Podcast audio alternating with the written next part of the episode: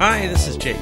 I want to talk about phishing and how to avoid it and tools that you can use to identify what a phishing email is. So, as you know, uh, phishing is a scam email that you receive, and usually it includes links that will take you to a, another website, maybe a fake website or a hijack website. And what the, what they're trying to do is either steal your credentials, let's say uh, view to a fake Gmail website. They'll try to steal your, you know, have you enter your username and password, or you're going to try to infect your computer with some kind of virus, like a crypto locker style virus that's going to encrypt your data and hold it for ransom. So, I want to talk about uh, how you can avoid that and what to look for when you receive a suspicious email.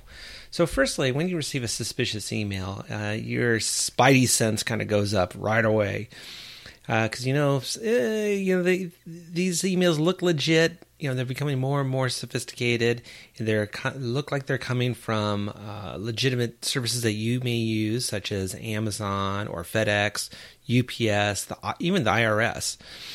So, uh, and there's usually some kind of threat involved, like your account's going to be suspended or something like that. So, when you receive a, a suspicious email, you know, take a few minutes to look at it before you click on any links. You know, you might be a little rushed to click on a link just because there's some kind of threat to suspend your account. But take a pause and look at the email, and there's certain indicators that will tell you that it is a phishing email. So we'll start from the top. When you receive an email, you can uh, usually you can open it up without any harm. So take a look at the to and from headers. Um, like I'm looking at uh, the example I'm looking at, I'm going to post uh, with this podcast is one from Amazon. So it says Amazon.com customer service, and then it has the email address, which ends in on Microsoft.com. All right, so right away that's suspicious because why would Amazon be sending email from an on Microsoft.com domain? On Microsoft.com um, domain uh, maybe an Office. I think that's like a Microsoft Office or Office 365 domain. So right away, that's uh, that's a red flag. Okay, so the two, which is supposed to be going to to me, says Amazon.com. So again, that's suspicious because you would think that would be going to my email address, maybe have my name there because I'm an Amazon customer, but it doesn't. So that's another red flag.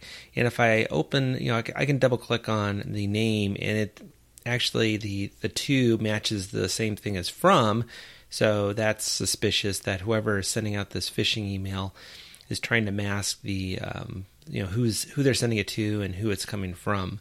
So um, you know, be aware of that. All right, uh, uh, take a look at other links. Now, when I say take a look at other links, all I'm saying is what you do is you put your mouse cursor over those links, and it will show you what the true uh, hyperlink address is.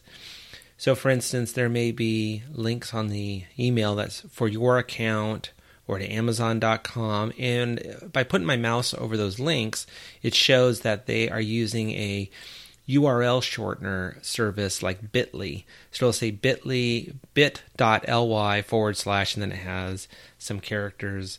Uh, now, those URL shorteners are usually used in text messaging and services like Twitter because you're limited to how many characters you can put in a Twitter message. So if you have a really long URL, you can use a legitimate uh, URL shortening service such as Bitly, and there's several others. Ow.ly, for instance, is another one that uh, Hootsuite uses. Uh, so those are legitimate services, but what this phishing uh, email is trying to do is try to obscure the actual email address or link, I should say, to uh, by using you know masking it with this Bitly shortener email um, hyperlink. So that's another clue that that's not legitimate. If it was in fact going to Amazon, uh, like my account at Amazon, it would say, you know, Amazon.com forward slash your account or something to that effect. So the fact that they're using a URL URL shortener service is a red flag. Okay, and then the last thing, uh, there's a the action item that the phishing email is um, calling on, and which is you know click on this link to identify you know my identity or confirm my identity. And that hyperlink text actually uh, looks, the text that is appearing looks like a legitimate Amazon.com link. Okay, so it has Amazon.com forward slash exec and blah, blah, blah. And it ends in .html. Yet, when I put my mouse over it, I'm getting a different link. It's showing a bit.ly a URL shortener link. So that uh, definitely is suspicious because what the spammer is doing, the phishing scammer, is that they are putting this link in there as the text that appears to me. They're putting in what looks like a URL, you know, a legitimate hyperlink, but the actual when you click on it, actually will take you to some unknown uh, link which uh, you know, of course, you don't want to click on because it's going to be something bad. So, so this email, uh, you know, it took a few minutes. I could tell the links are bad. The to and the from are bad. Uh, the last thing you can also look at is the text in the message. Now, it used to be that the um, the grammar, the spelling was was atrocious. Uh, nowadays, they're getting a little bit better. So you you can read the text and you'll see that it just doesn't sound like a legitimate email.